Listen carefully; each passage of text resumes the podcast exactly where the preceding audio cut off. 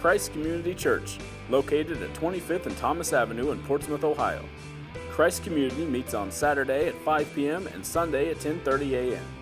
For more information, visit www.christcommunity.net or check out our Facebook page. It's a beautiful day. I noticed something standing at the door that I need to share with you, though. When you were coming in with your children, you need to introduce them to uh, a long standing, helpful time during cold weather. It's called long underwear. And, and, and if they're not going to wear a coat, at least get them some long underwear.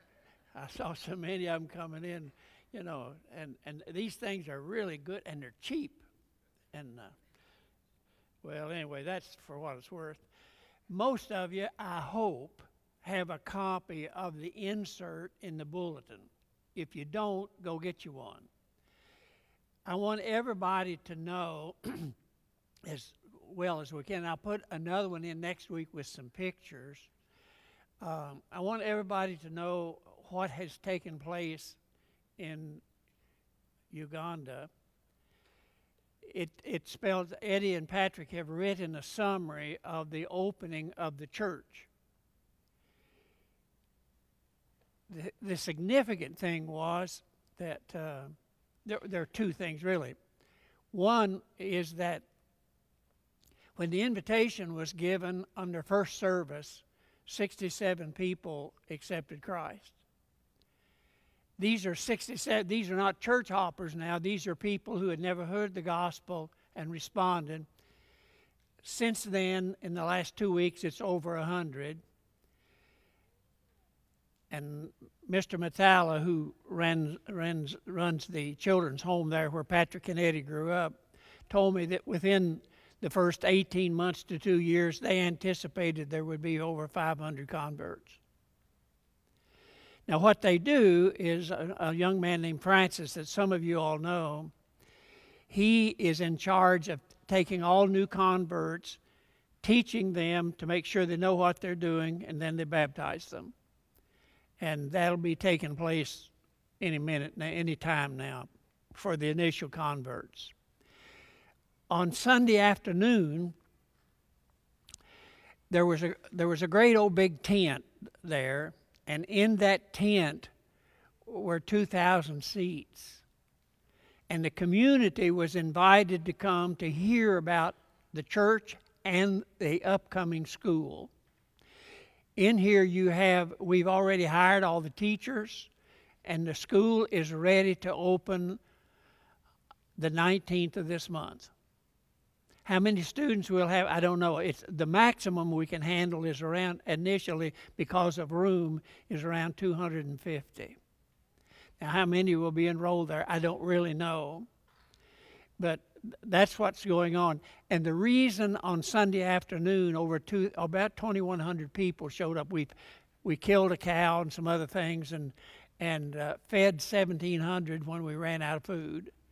And there are about another 400 that showed up uh, after that didn't get fed. What they're really excited about is having a high school. There's a small Muslim school there, but their kids cannot go on to college because in the English system, you have to not only finish high school, you have to then pass a test that qualifies you for college. And, um, and so they're really excited about having a Christian high school.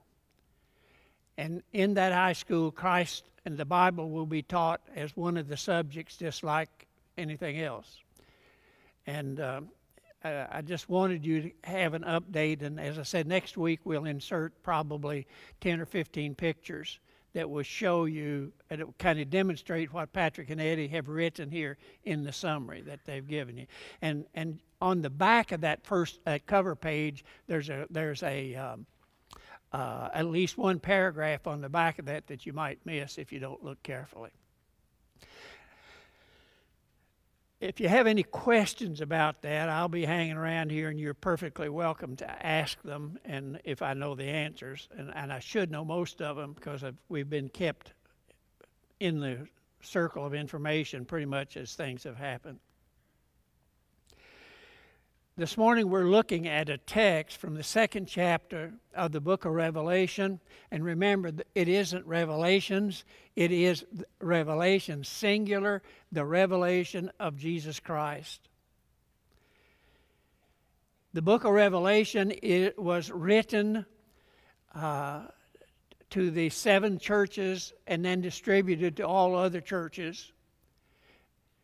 The reason these seven churches were selected is because number seven mean it, it was an indication this is for the church universal because the word seven is used in the Bible a lot because of what happened at creation. So these this book was distributed and probably not read by many people because most of the people could not read and write. So, what they did in churches, because in many instances half of the congregation were slaves who, could, who by law could not read and write. So, there was someone designated, just like Timothy was in, in Ephesus, which is one of these churches.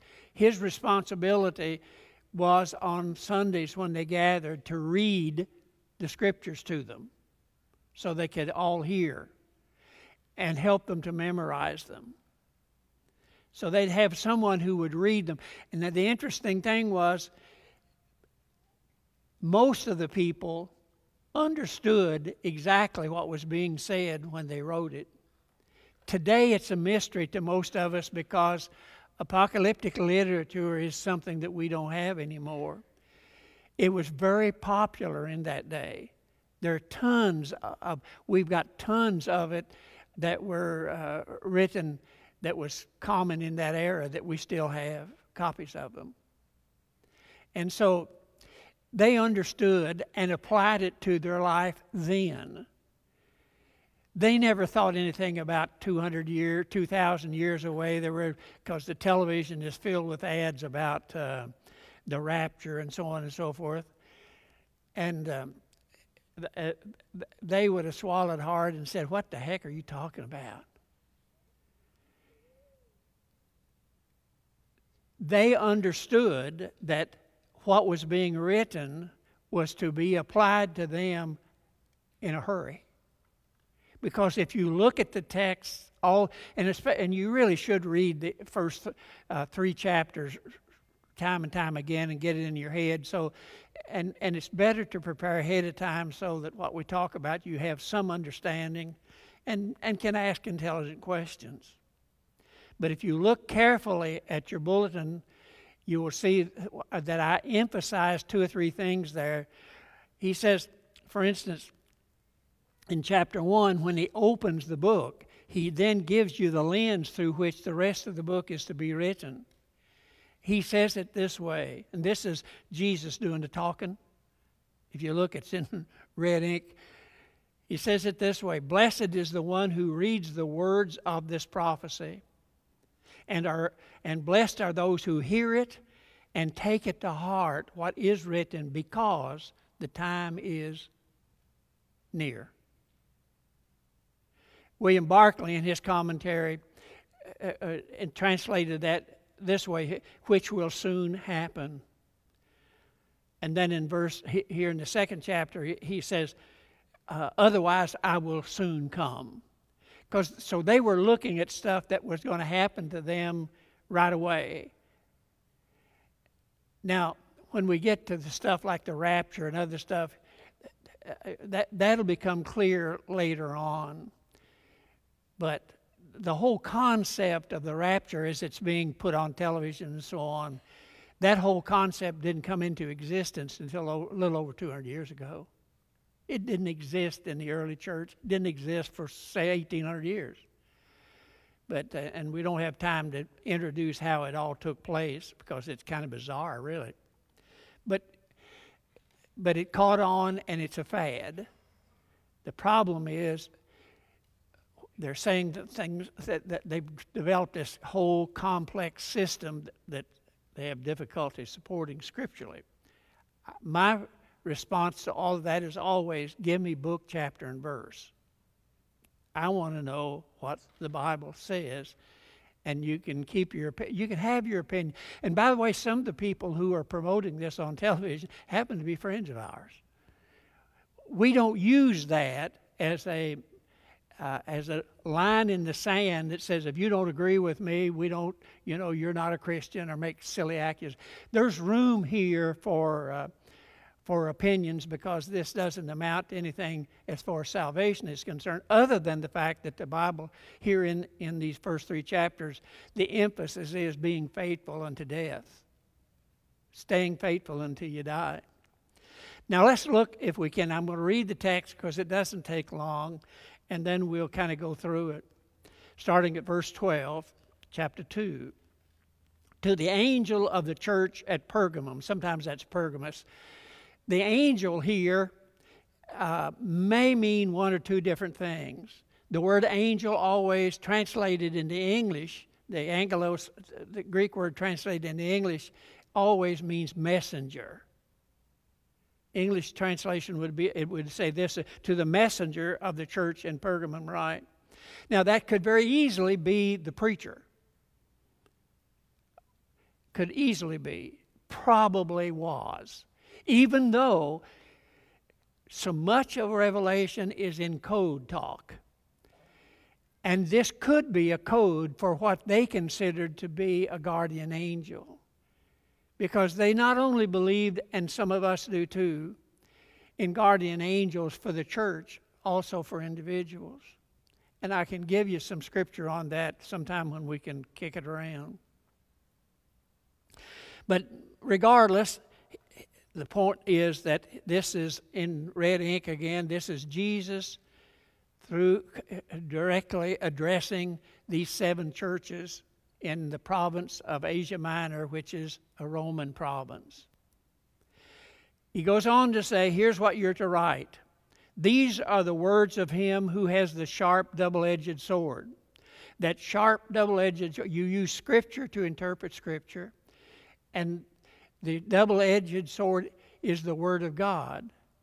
In other places in scripture, it's actually pointed that out. The sword of the Spirit is the Word of God, that double edged sword. I know where you live, where Satan has his throne. We'll talk about that in a minute. It's not any great mystery. Yet, who, yet you remain true to my name. If I were you, I would underline the word name. This becomes a big issue. You did not renounce your faith in me, even in the days of Antipas. Antipas was a martyr who remained faithful. He didn't have to, he could have done something very simple and lived, but he didn't. Who was put to death in our city where Satan resides. Nevertheless, I have a few things against you. You have people there who hold the teaching of Balaam who taught Balak to entice the Israelites to sin by eating food sacrificed to idols and uh, committing sexual immorality. In the Old Testament, as in the New, prob- the problem of eating meat offered to idols was a big issue.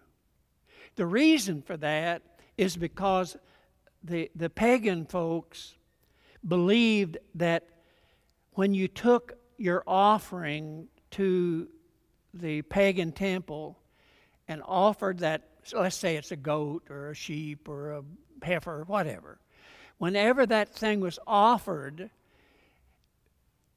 and it was blessed by the pagan priest, that the meat was then indwelt by the demons of that temple. And so it became, did that really happen? the Apostle Paul says no, it didn't, but they thought it did.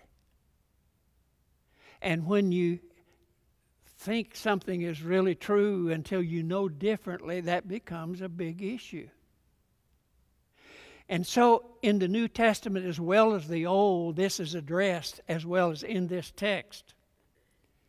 Because meat offered to idols, here's the way it was done. I bring in the offering, I give it to the priest, he kills it, skins it, bleeds it, cuts it up, puts it in a cauldron, cooks it. And while they're while they're butchering the animal, certain of the entrails then are taken and, and put on a little fire and sends up smoke. And th- that's what God gets. He was kind of cheated, but that's what he got. And then the priest gets to take a big old meat hook and put down in here and pull out what he wants for himself to take home for his family. And the rest of it then is, is given back to the person who offered it, and then he can have a party, bringing his family or his friends, and they have a barbecue. And it's, uh, uh, and so they're eating that meat that they believe is indwelt by the demons of their religion.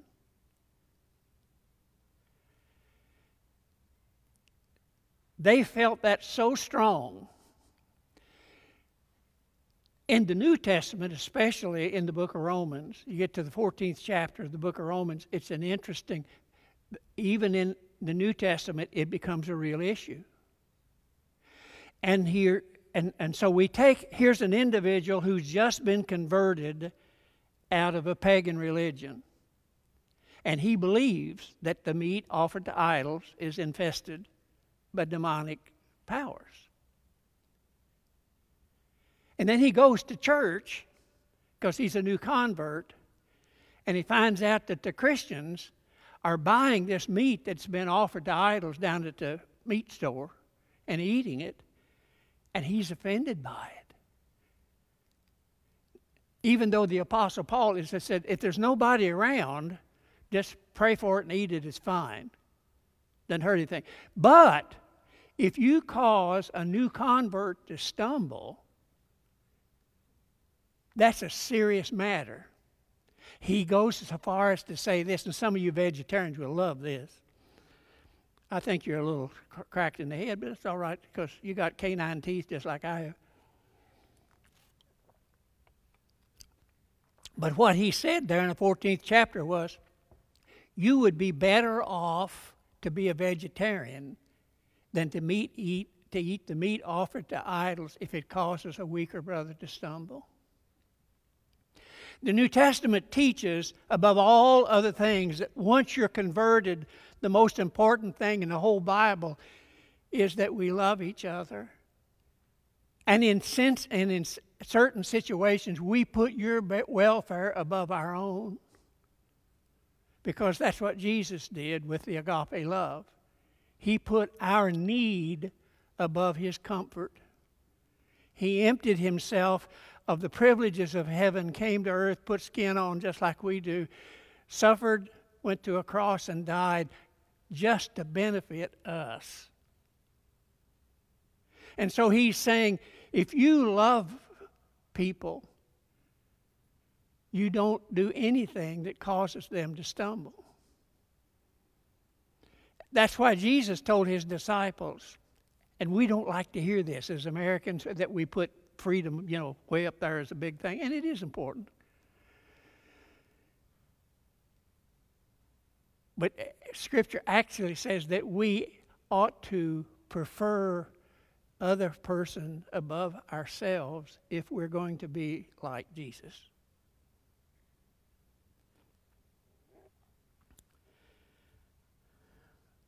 So, meat offered to idols is just one issue other issues that cause people to stumble we should be sensitive about. Because Jesus actually said this.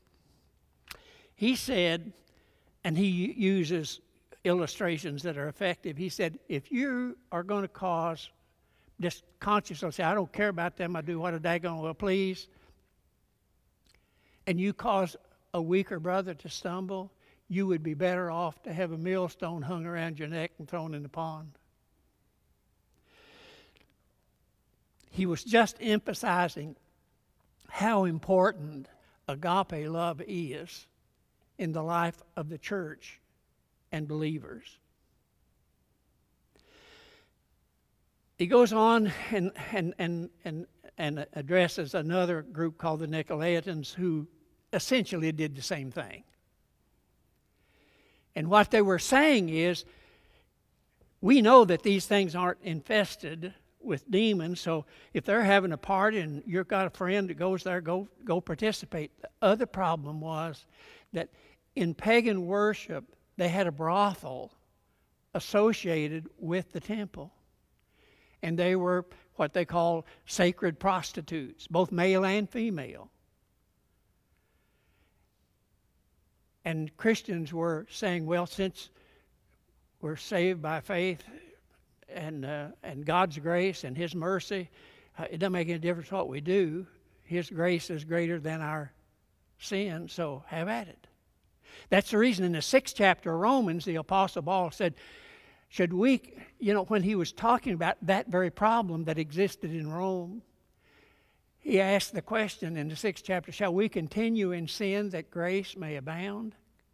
And his answer was, God forbid.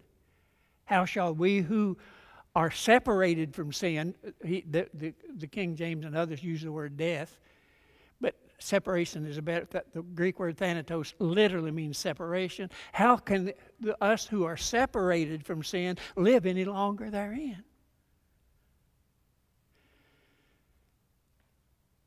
So we have a, we have a divine mandated responsibility of caring for each other and looking out for each other, and especially for the weaker brethren.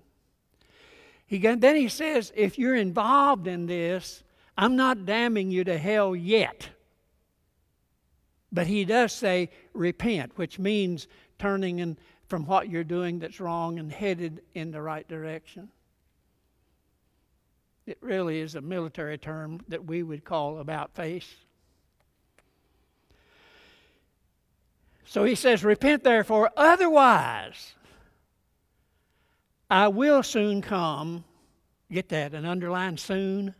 I will soon come. This isn't 2,000 years from now, this is now. And you will fight against, and I will fight, and, and, and will fight against them. And I, I, that word fight indicates it's a, it's a spiritual warfare. Fighting to me means fighting. And it's going to do it with the sword of the Word of God. And he, he concludes here, as he does with the other letters, saying, Who has an ear, let him hear what the Spirit says to the churches. To him who overcomes, which means remaining loyal, I will give some of the hidden manna. I will soon also give him white stone with a new name written on it, known only to him who receives it. Let's quickly look at the city of Pergamon itself. It is the capital city of the rich, wealthy province of Asia Minor, which is today Turkey. It was both a cultural and a literary center of the ancient world, known all over the world, by the way, even as far as Babylon or into India. They had people who came that far for a good reason that I'll point out to you in a minute. For you who are in the medical profession, you'll appreciate it. It was a literary center because it had the largest it had the large, second largest library in the ancient world. They had in their storage over 200,000 scrolls. That was second only to Alexandria in northern Egypt. Alexandria was the largest library in the ancient world. They had people coming from all over the world just for that library and for the educational center that was in Alexandria. But the people in Pergamum decided that they would like to hire the librarian at the library in Alexandria. The mayor of Alexandria found out about it and arrested their librarian and put him in jail so the people in Pergamus couldn't hire him. Now, there were other things that happened with that. There was a struggle going on here. Not only did they put the librarian in jail so he shouldn't go there because he was known worldwide,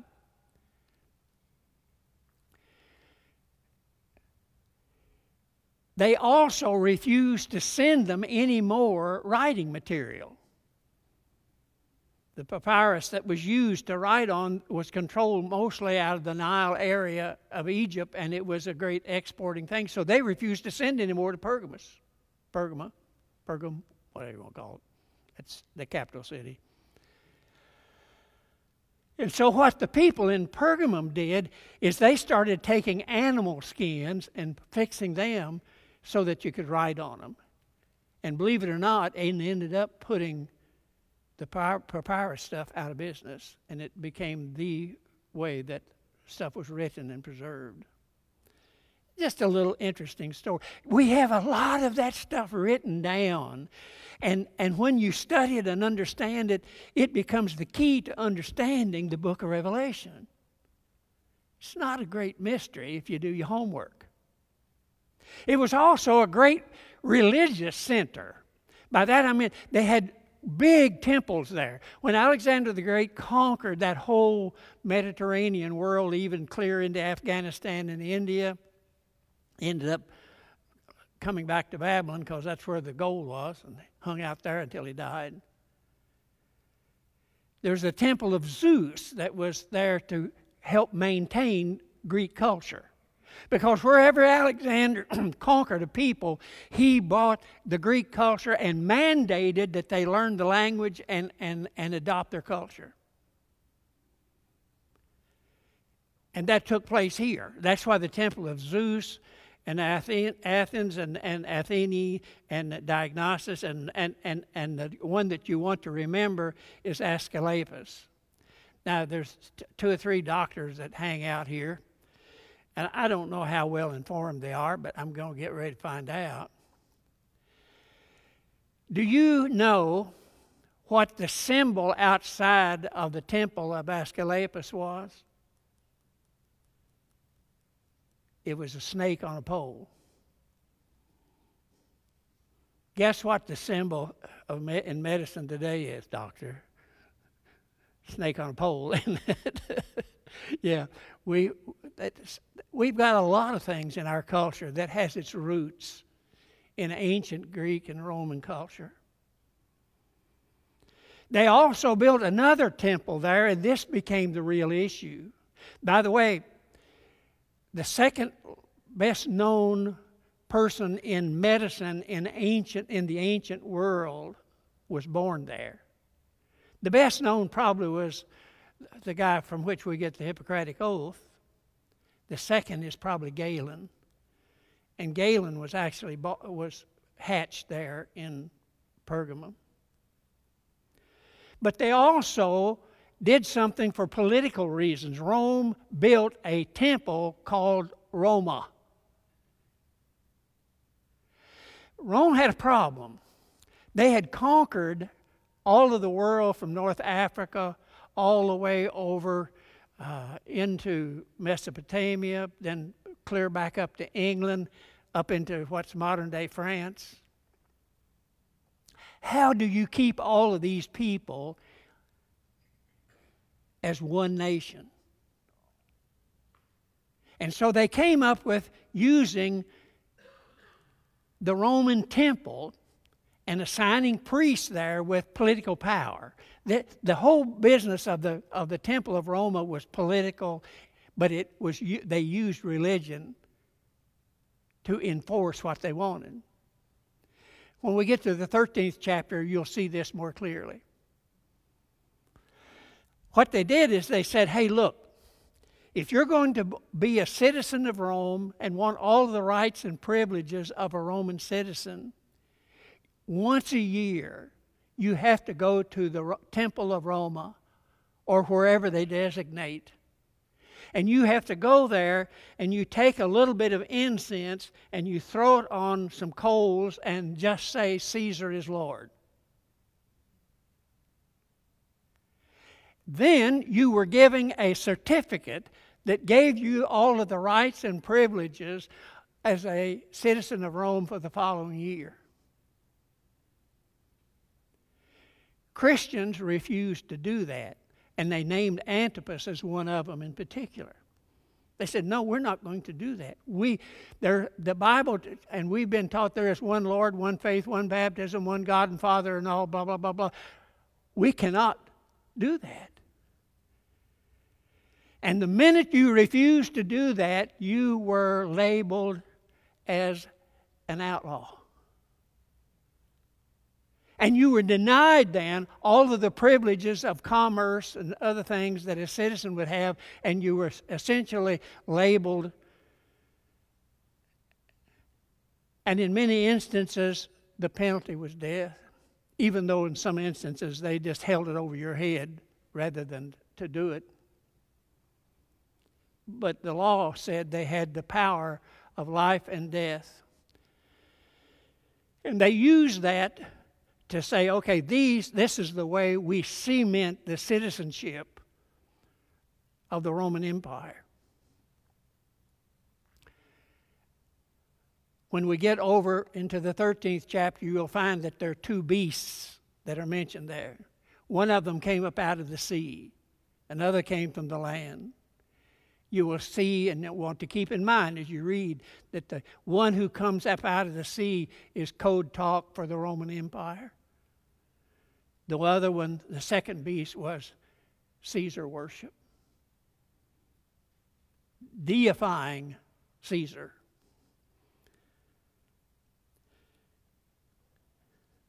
Around the city, if you were approaching Pergamus or Pergamum from the south,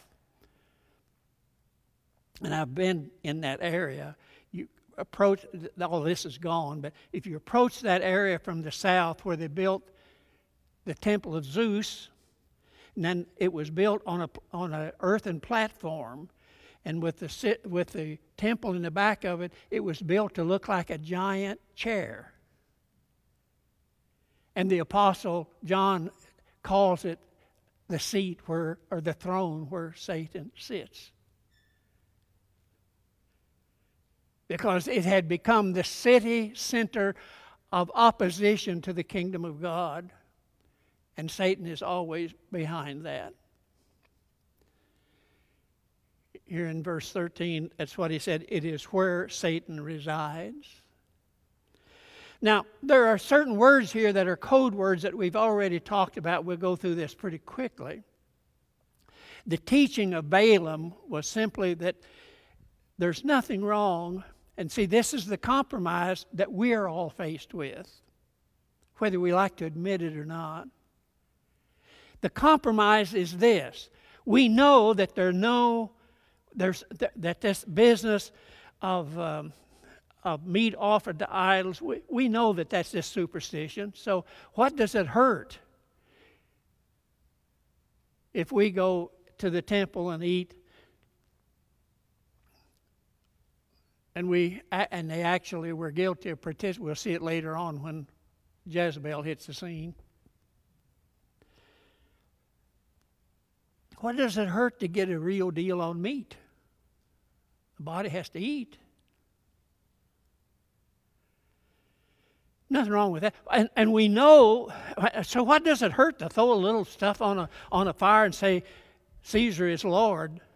What, what, you know, what does that hurt?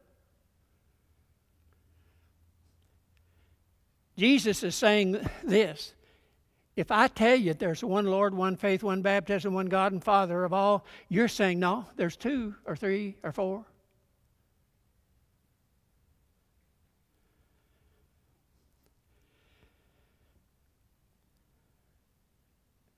And so he's saying you don't compromise on essential issues. And the Lordship of Jesus Christ is an essential issue. You don't compromise on it. He's already said, you see, the, the, these seven churches were selected by the Spirit of God on purpose to teach you and me what God wants His church to look like, both in practice, attitude, and for our witness to the world. That's why they're here. That's why they're important to them at that time, and they're important for us today. You know as well as I do that the body of Christ, the church universal, is being split right down the middle. on issues like marriage of homosexuals, even in the clergy. We've had them here in town. The Methodist Church at one time was this, the, the most progressive, most, well, that's not the right word anymore. Uh, progressive means left wing liberal. They weren't. They were the most evangelistic church in the U.S. at one time. Every little community had a Methodist church and, and, and a preacher. And the preacher, John Wesley, set up a, a system, and preachers were held accountable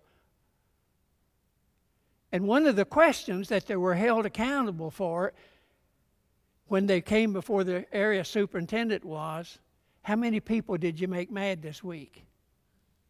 And if you didn't make anybody mad, the, the assumption was you didn't do your job. Because when you oppose Satan and sin, you're going to, you're going to stir the pot. And so many of our churches today have said, well, you know, it's a cultural thing. We'll go along with it. It doesn't really hurt anything. And so uh, we will perform uh, marriages of, of, homosexuals and da da da da da da da da da. And those who don't, we will label as hate people.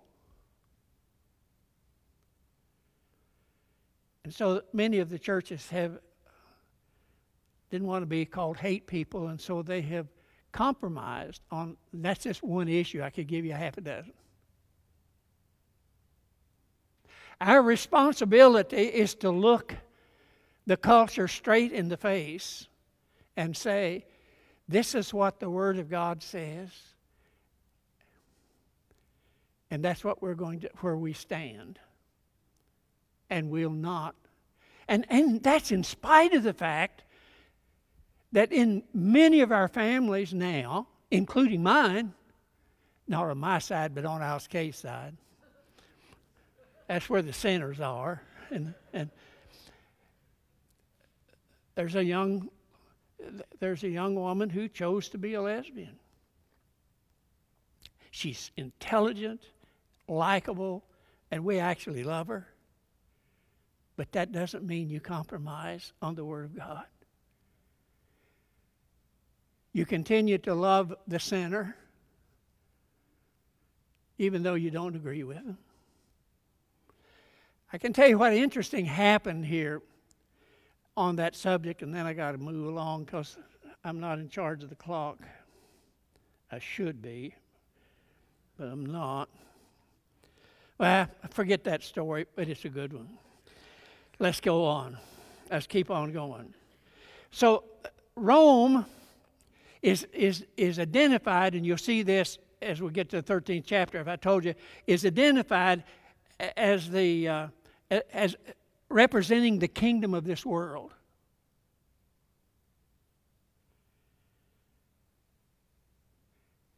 The church represents the kingdom of God.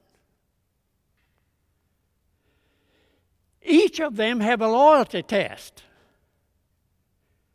Rome says you take a bit of incense and you throw it on the fire. And we're going to actually demonstrate this for you when we get over to the 13th chapter. And say, Caesar is Lord.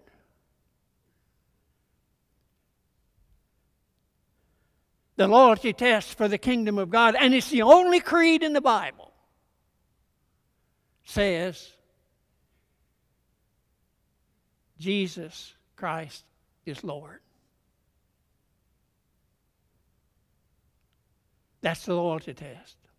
The temptation to compromise, oh, what does it hurt? The body has to eat, da da da da da. It's just a silly superstition. Just go ahead and do it so you can live your life. But the Bible says when you do that, when you do that, you have denied Christ, who is Lord of the kingdom.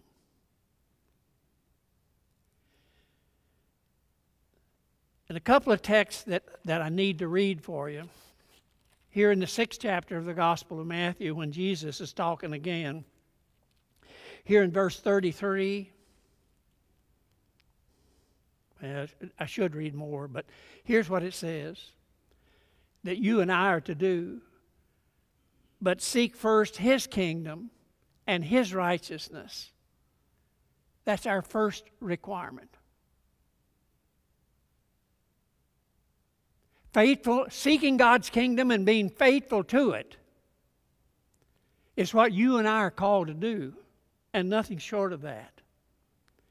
And when you go back then and look at this text that we just read here in the second chapter, he makes a threefold, he says there's a threefold blessing to those who remain faithful. I want you to look at those quickly if we can. Number one, he says, I'm going to share with you the hidden manna.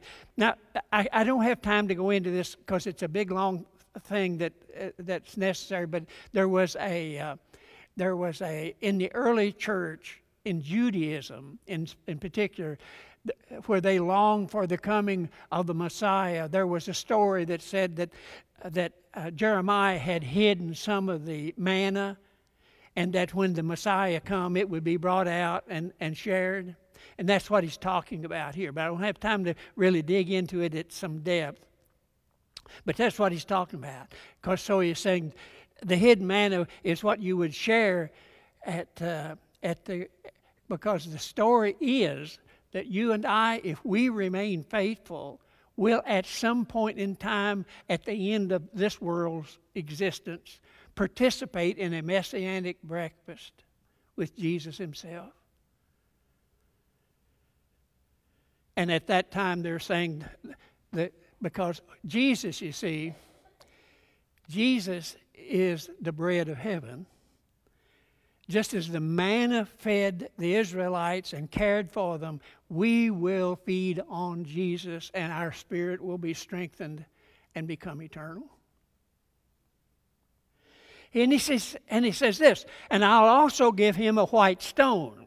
That, you know, so you all are more familiar with this than you think you are.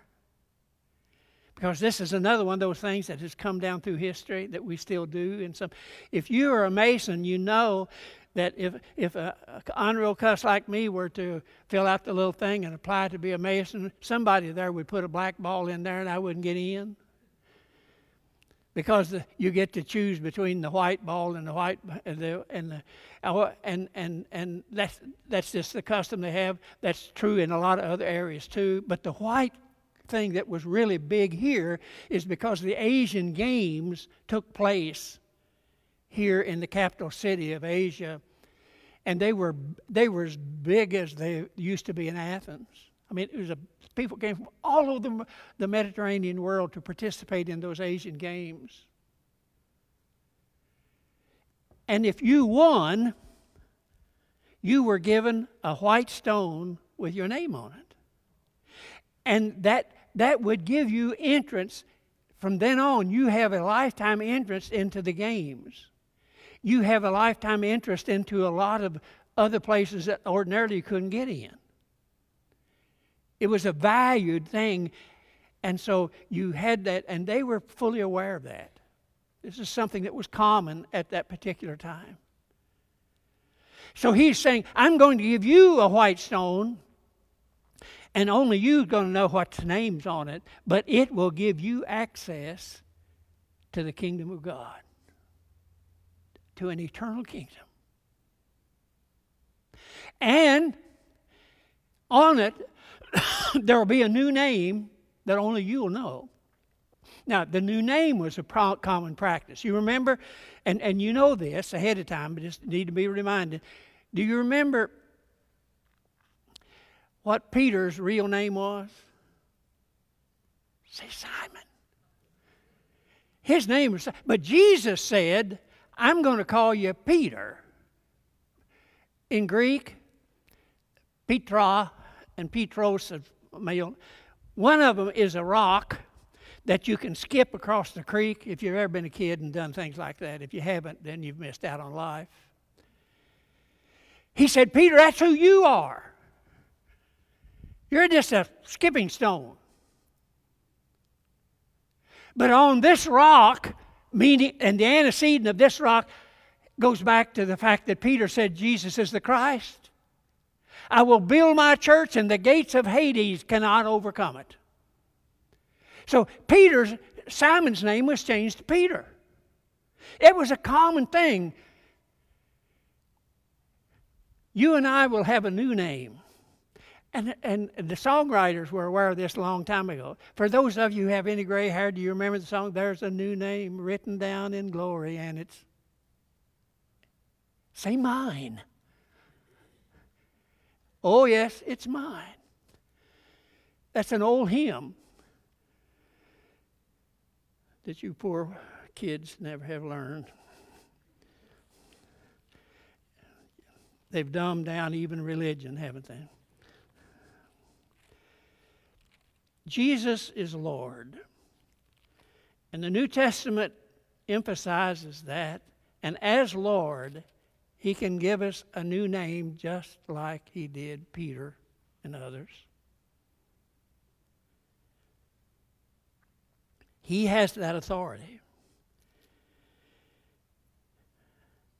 Here's who he really is. As the Apostle Paul quotes a section, he said, meaning Jesus, this is in Philippians 2 9. Therefore, God exalted him to the highest place and gave him the name that is above every name. That at the name of every, uh, Jesus, every knee should bow in heaven and on earth and even in purgatory under the earth. And every tongue confess that Jesus Christ is Lord to the glory of God the Father. It is important. Only to recognize Jesus as Lord because He's the only one who can give you a new name and entitle you as full citizenship in the kingdom of God. The Apostle Paul says in that third chapter of Philippians, but our citizenship is in heaven, and we eagerly await a Savior from there, who is Lord Jesus Christ who that by the power that enables him to bring everything under his control will transform our lowly bodies so that we will be like his glorious body. Just like Rome gave him a little piece of paper that said, You have, you have acknowledged that Caesar is Lord, that gave you freedom to do whatever a citizenship of Rome would do. He said, I'm giving you a white stone with your name written down on it that will give you all the privileges of the kingdom of God. And you know what that name is. There is a name above every name. Who has the authority to give us a new name, and it's written down in glory, and God be praised. If you're a believer in Jesus Christ, you can say, and it's mine. I know it's mine. So, Lord Jesus, bless this gathering of people. Help us to resolve through the power of your Holy Spirit and the encouragement of each other to remain faithful and loyal to you and your kingdom until we take our last breath and then we look forward to hearing you say, Well done, good and faithful servant. Enter thou into the joys that I've prepared for you since the foundation of this world. Oh, God be praised. And thank you for your goodness, your mercy, and your grace. In Jesus' name, amen. God bless you. Take up your bed and walk. Christ Community Church, located at 25th and Thomas Avenue in Portsmouth, Ohio. Christ Community meets on Saturday at 5 p.m. and Sunday at 10:30 a.m. For more information, visit www.christcommunity.net or check out our Facebook page.